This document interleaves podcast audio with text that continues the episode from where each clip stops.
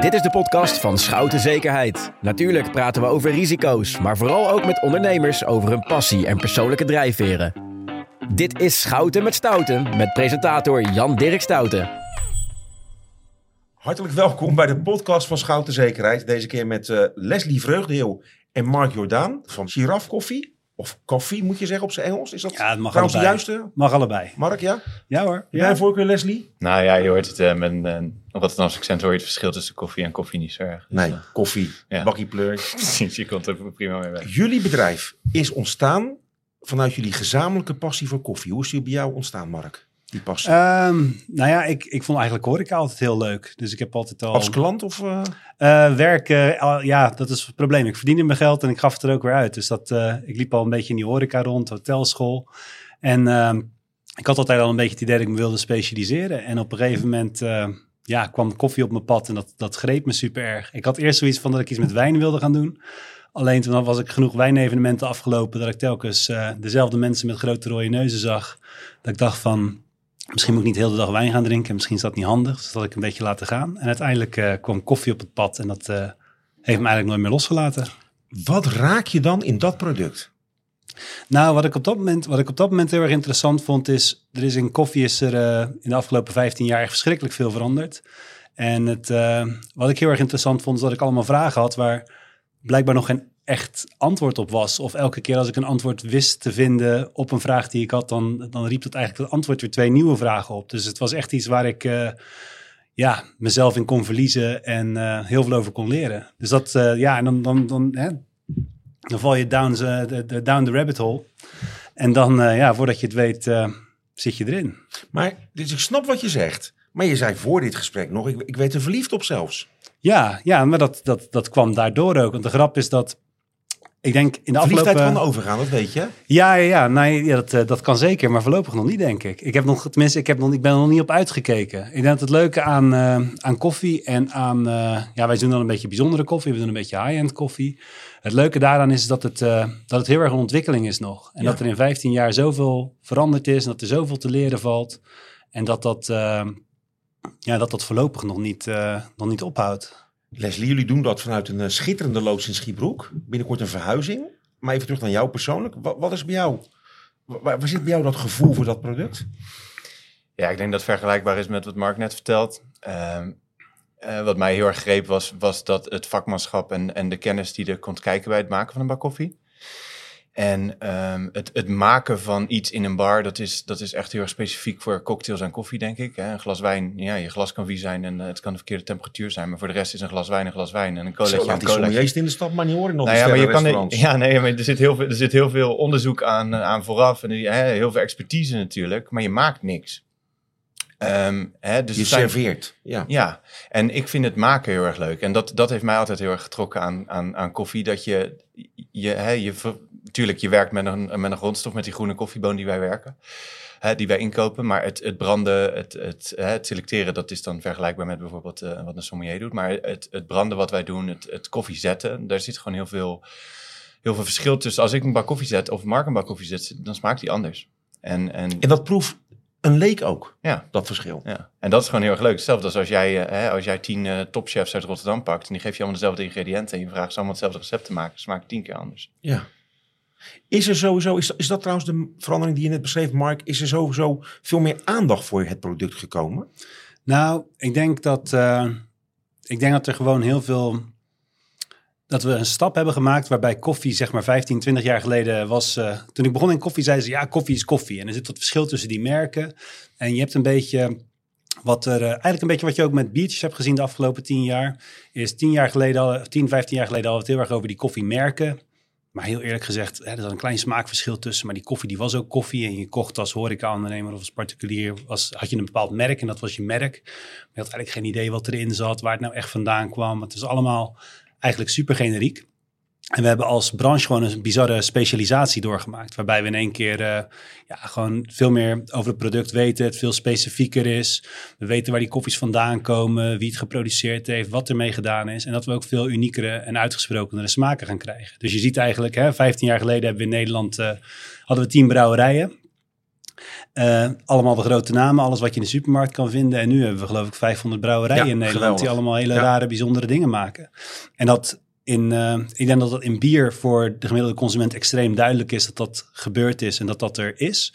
Eh, maar in koffie heb je dat eigenlijk ook. En juist dat stuk specialisatie en verdieping, ja, dat maakt die, dat maakt die business heel erg leuk. Nou snap ik dat je in, in horeca, ik zou bijna zeggen, mensen vindt, gelijkgestemden vindt die ook top koffie willen schenken aan hun gasten. Maar je bent het in corona ook gaan doen voor bedrijven en particulieren.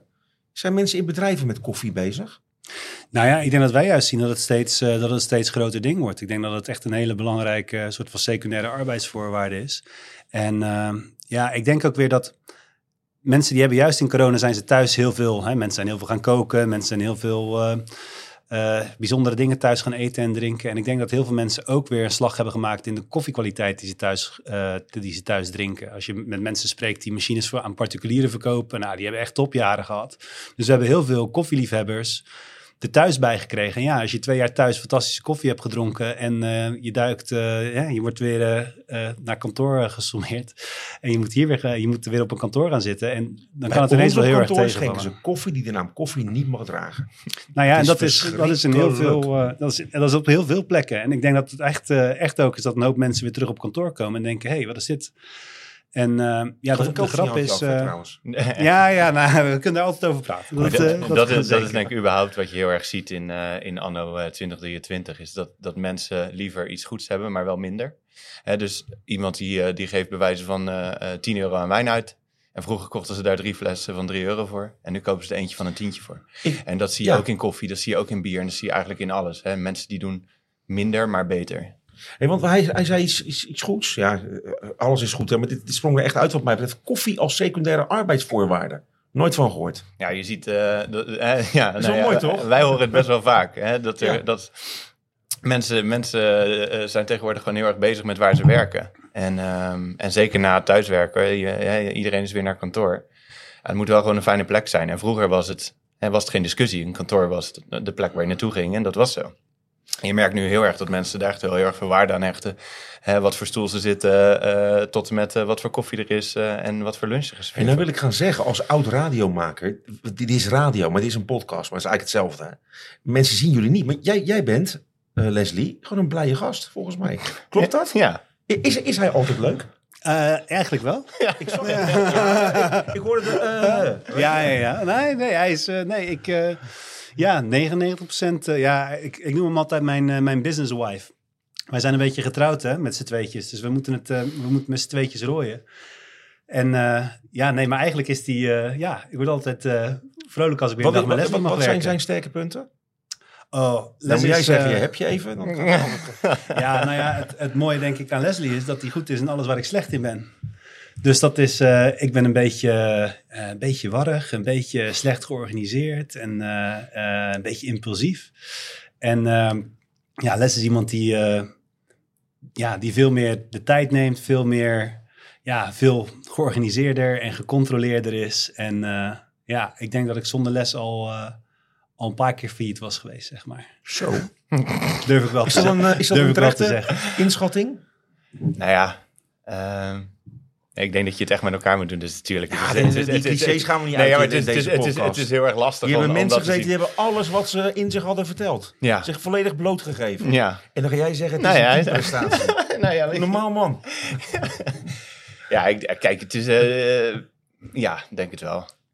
Wat denk je? Nou ja, dat hij, dat hij daar een punt heeft. En dat is andersom ook. Hè. Ik bedoel, ik, had, eh, ik eh, ben veel risicomijdender daarin, denk ik. En, Hey, ik, dat is eh, interessant. en, eh, en eh, veel Mark die is heel erg van, ik zeg, we gaan daar naartoe en we gaan het zo doen. En dan ga je kijken of ik me daar een beetje in kan vinden. Ben je een het man is, van de vergezichten als ondernemer? Be- Begrijp ik dat of niet? Ehm, ik weet niet, hoe- ja, ja, wel. ver vind ik wel. Maar Hij zegt ook, wel. Ja, misschien, maar ook een beetje zeven sloten tegelijk. Ja. Want ik vind ook veel te veel dingen, veel te, veel dingen te leuk. En ik Ja. ben wel heel erg Je van... hebt af en toe ik- last van ideeën.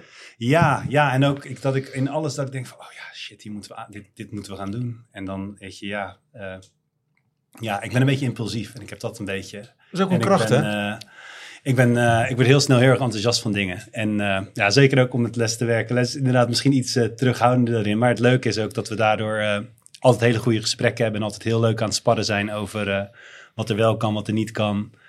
Eh, ja, en wat het leuke aan allebei onze, aan allebei onze karakters denk ik is, en dat zit ook heel erg in het DNA van het bedrijf, is dat wij altijd voor kwaliteit gaan. En dat wij daar nooit een compromis op willen maken. Dus je ziet nog wel eens tussen collega's of partners dat ze iets niet tegen elkaar zeggen, omdat ze elkaar niet voor het hoofd willen stoten of dat ze eh, Mhm. eh, met respect met elkaar om willen gaan. Ik denk dat wij heel erg hard tegen elkaar zijn en altijd alles heel open en oprecht en direct tegen elkaar zeggen.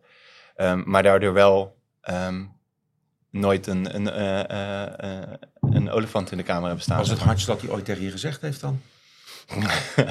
Je weet het al, hè? Nee, nee, Oh, oh. nee, nee, dat kan ik niet. Maar dat, dat, dat vergeet je ook weer, want je weet dat het, dat het uit, dat het uit goede bedoeling komt. En Dus hij is- tegen jou? Weet je dat wel of niet? Oeh. Nee, ja, echt niet. Nee, zo 1, 2, 3 heb ik dat echt niet. Want het is altijd, weet je... Het is opbouwend, dus dan We zijn ook altijd- weer. ja, we er zit ook vaak een kern van En mannen, in. mannen gaan er ook andersom mee om dan vrouwen. Hè? Het is jammer dat Lela Kula en Celine Boswijk niet aan tafel zitten. Of een van beiden, normaal de tafeldame. Maar daar zijn mannen wel anders in dan vrouwen, toch? Ja, ik ben heel erg feministisch, dus ik ben het echt niet met je eens. Echt waar? Ja. Ik hoor echt ook vrouwen dat zelf vaak zeggen. Hè? Nou ja, ik denk, ik denk eh, dat, het, dat het heel erg goed is om zo, om zo open en oprecht met elkaar wel- met om te doe, door jou denk ik nu ineens, ik ben veel te rolbevestigend bezig.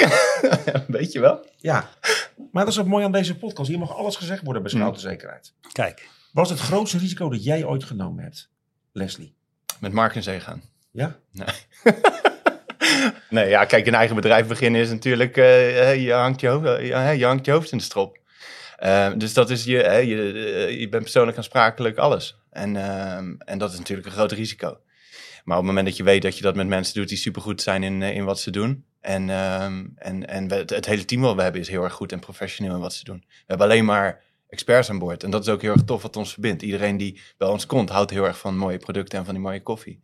En daardoor ga je, ga je eh, zonder compromis altijd voor die kwaliteit. En aan het einde van de dag eh, ben je heel erg trots eh, op elkaar dat je iets tofs hebt gemaakt. En dat geeft gewoon voor mij heel veel zekerheid en heel veel zelfvertrouwen. Ondanks dat je natuurlijk gewoon eh, eh, eh, ja, persoonlijk eh, je huis mee hebt getekend, zeg maar. Wat zegt die aardige dingen over je?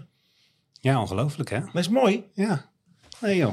We zijn ook wel kijkt tegen elkaar. de- We zijn altijd, we zijn altijd verliefd naar zijn businesswife. Nee, maar we zijn, kijk, we zijn, we zijn altijd heel, eh, we zijn altijd gewoon open en eerlijk tegen elkaar. En dat werkt, dan werkt het gewoon heel erg goed. En daarom kunnen we ook niet allebei, iets, allebei niet echt iets noemen, denk ik. Want het is gewoon altijd, weet je wel, we weten, we kennen elkaar, eh, we kennen elkaar gewoon heel erg goed. En dan is het gewoon, eh, ja, dan werkt het gewoon heel. Wat is eh, echte zekerheid voor jou? wat is echt zekerheid? Poeh, ja, daar, ben, daar zijn we nog niet, denk ik. Wat is echte zekerheid? Ehm,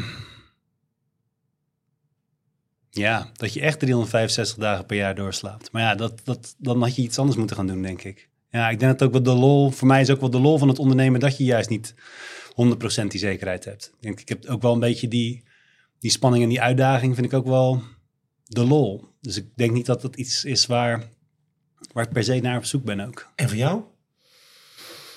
Ik denk dat voor mij heel erg het, het netwerk wat je hebt om je heen, of het nou collega's, leveranciers, afnemers zijn, dat dat allemaal eh, gelijkgestemden zijn en professionals zijn. En eh, dat je weet dat als je iemand nodig hebt, dat ze voor je klaarstaan. Mag ik een stelling deponeren? En jullie uit het Rotterdamse hart Ja, reageren, althans Rotterdamse Hoekse Waardse hart. Allebei is goed. Giraf is binnen tien jaar het bekendste en grootste koffiemerk van Nederland. Oh, dat zou, als, als dat gebeurd is, dan, zou, dan is er iets verschrikkelijk misgegaan. Ja, daar Oh. word ik ook heel ongelukkig van. Ja, dat lijkt me echt als een nachtmerrie. Dat is een doemscenario. Zo, ik gooi ik al, ik gooi al mijn aantekeningen weg. Nou ja, kijk, wij zijn, hier wil eh, ik meer van weten. En wij, zijn een, eh, wij zijn een specialty koffiebranderij. En specialty koffie is gewoon iets heel erg anders dan, dan commodity grade. En dus wij zijn... ehm, ik, ik zie een frons bij je. Ik zal er zo, Ja, wat, ik zal er zo wat verder op ingaan. Maar eh, op het Ja. moment dat jij... Stel, je gaat naar de, naar de eh, gekste wijnmaker van Frankrijk. En je zegt tegen hem... Wil jij de grootste wijnmaker ter wereld worden? Of de, hè, van Frankrijk worden? Dan gaat hij hetzelfde antwoord geven. Ik denk dat als jij een liefhebber bent van, een, van iets... dat je nooit de grootste wil worden. Dan is status of macht of geld is geen drijfveer, willen jullie ook zeggen hiermee. Nee. Ja, het is, het is. Ik denk als je, naar Ferrari, als je naar Ferrari inderdaad gaat en je zegt van jullie zijn over tien jaar de grootste autoproducent ter wereld, dat ze ook denken van ja, dan is er iets heel erg misgegaan. Want dan maken we niet meer die prachtige, fantastisch mooie auto's die we nu aan het maken zijn. Dus op het moment dat wij zouden zeggen, goh, wij hebben echt, eh, wij doen gekke bijzondere koffies. Op het moment dat dat de meest verkochte koffie van Nederland is, dan is er ergens, dan zijn we ergens, ergens zijn we hele andere koffies gaan maken. Dat kan ook niet. De niche, de punt van de ijsberg is altijd klein. Ja, Dus het is altijd als je iets... eh, ja, nou ja... eh, ja dat is echt. Ja, maar als je, het, eh, als je iets bijzonders maakt, dan ben je nooit... Degene die het meest bijzonder in een bepaalde categorie maakt, die is nooit degene die het meeste eh, aantallen verkoopt, zeg maar. Wat is, ja, dat is wat bijzondere, snap ik heel goed, hè? Wat is dan de ambitie? Nou ja, Les had het net al een beetje over partnerschap, over, ehm, over leveranciers, over, eh, over mensen die onze koffie afnemen. Ik denk dat eh, onze ambitie gewoon is om te blijven groeien met wat we doen. We hebben, we hebben het leuke aan het leveren aan horeca. We doen voornamelijk horeca, we doen wat kantoren. Ehm, maar dat, je, dat het heel persoonlijk is. Dat heel veel eh horeca-ondernemers, dat zijn mensen die een eigen zaak hebben, die zelf in zo'n zaak rondlopen. Ik denk dat de band met de mensen die, waarmee we samenwerken, dat dat het heel erg leuk maakt. En ik denk dat we dat willen blijven, ik denk dat we daarin willen blijven groeien, maar dat we ook dat, dat persoonlijke willen blijven houden. Ik denk dat er heel veel koffiemerken zijn in Nederland waarbij je een contract tekent. En vanaf dat moment, eh, één keer in het jaar, komt er een man met, eh, met goed gepoetste schoenen. Die komt eh, me- met je over de cijfertjes praten. En de rest van de tijd krijg je een doos koffie met een factuur binnen. En ik denk juist dat de lol is. We willen hele goede koffie maken, maar dat willen we ook doen samen met die horeca-ondernemer. Samen met die mensen die onze, die onze koffie drinken. Ehm, ik denk dat we daar gewoon heel erg goed eh, in willen blijven en dat gewoon willen, willen uitbreiden. Dus ik denk dat we dat onze, ik denk dat we ons DNA willen behouden, maar dat nog meer mensen nog blijer maken met nog betere koffie. Heb jij een persoonlijke doelstelling, Leslie? Ehm, dat is een goede vraag. Nou ja, ik, we zitten er heel erg in van eh, we willen heel graag eh, s ochtends wakker worden en samenwerken met toffe mensen. En eh, we hebben ook wel eens dat we nee zeggen tegen mensen die onze koffie willen kopen, omdat we daar gewoon geen, geen goed gevoel bij hebben of geen klik bij hebben. Dus mijn persoonlijke doelstelling is iets doen waar ik heel erg gelukkig van word. Met de mensen waar ik heel erg gelukkig van word. En op, op dit moment is dat, is dat hele mooie koffie maken met mensen die van heel erg van lekkere dingen houden. Dan ga ik iets, nou niet geks, maar ik vind het bijna verademing om jullie dit te horen zeggen. In de wereld van mensen die eh, posities nastreven Mhm. en geld en status en aanzien. Het grappige is dat wij hebben dat wij groeien. Wij zijn in 2013 zijn we begonnen en elk jaar hebben we eh, gewoon een mooie groei meegemaakt. Zonder dat we heel erg op de verkoop zitten. Omdat er ook gewoon heel erg veel mensen zijn die op zoek zijn naar een betrouwbare partner. Die niet alleen maar het onderste kan, eh, hè, die onderste kan wil, die, die mensen wat gunt. Hè, dat je gewoon een partnerschap aangaat. Je merkt dat dat gewoon een hele grote groep ondernemers is die, daar die daar behoefte aan heeft. En, en die, niet, die niet altijd bediend worden, omdat er heel veel mensen zo in zitten, zoals jij net zegt. Ten slotte, we zitten in de Schoutentoren. hè? Hebben jullie gezien? Prachtig, Prachtig. uitzicht. Mega, Het pittoreske kapelle aan de ene kant. zeker. Dat mooie Rotterdam aan de andere kant. Wat betekent die stad voor jullie eigenlijk? Ja, ik, ik zou in geen andere stad van Nederland willen wonen. En ik vind het, eh, ik vind de grap dat, eh, dat die stad in al die jaren zo veranderd is. En dat het zo'n, eh, ik, ik vind, wat ik, wat ik een van de leukste dingen vind, en dat is zeker ook een beetje in de periode toen wij begonnen, ik denk 2000, zeg maar vanaf 2010 of zo, heb ik het idee dat er zo'n wind is. Ik, nee, Rotterdam was altijd zo'n stad, het is altijd een beetje hè, bovenaan in de slechte lijstjes, altijd een beetje second city syndrome, altijd een beetje, ook een beetje zelfmeelij, vond ik altijd. Zijn we gelukkig aan het kwijtraken? Nou, dat vind ik dus eigenlijk vanaf 2010 heb ik gewoon het idee, heb ik het gevoel dat er een soort andere wind waait door die stad of zo. En dat iedereen zoiets heeft van laten we wat gaan doen, laten we eh, hè, qua ondernemerschap, dingen die je ziet gebeuren, initiatieven. En ik heb echt het idee dat dat, ehm, dat, dat de stad ondertussen heel erg, eh, heel erg kenmerkt. En ik heb ook het idee dat dat... eh, ja, misschien komt het omdat het ook het moment is dat ik zelf fulltime ben gaan werken. Dat misschien waaide het altijd al door die stad heen en heb ik het niet gezien. Maar ik heb het idee dat we zo'n ehm, dat we zo in de lift zitten met die stad. En dat en vind dat ik is een heel erg terechte constatering, maar dat is absoluut aan de hand. Oké, ja, nou Ja. ja. ik vind het echt een ehm, en dat, en dat vind ik heel erg leuk. Dat vind ik echt, eh, echt fantastisch aan Rotterdam. En ik heb ook niet het idee dat je dat eh, op andere plekken op deze manier hebt. En het is ook in Rotterdam enigszins makkelijk omdat we van ver komen, denk ik. Maar ehm, Ja, en ik denk ook dat Rotterdam, hè, wat ik net beschreef, dat Mark en ik heel erg met elkaar hebben, dat je alles tegen elkaar kan zeggen zonder dat eh, de ander zich voor het hoofd gestoten voelt. Dat zit ook heel erg in het DNA van Rotterdam. En dat, dat past ook heel erg goed, denk ik, bij de stad. Ja, ik zou bijna zeggen amen, maar dat is ook niet echt een eh, gepaste afsluiting van een gesprek. Bedankt mannen. Ik vond het leuk. Ik ja, Leuk dat jullie geluisterd hebben ook. Als je eh, alle andere afleveringen wilt horen, ga dan naar www.schoutenzekerheid.nl slash sms. Dat staat voor Schouten met Stouten. Bedankt voor het luisteren. Tot de volgende keer. Bedankt voor het luisteren. Graag tot de volgende Schouten met Stouten.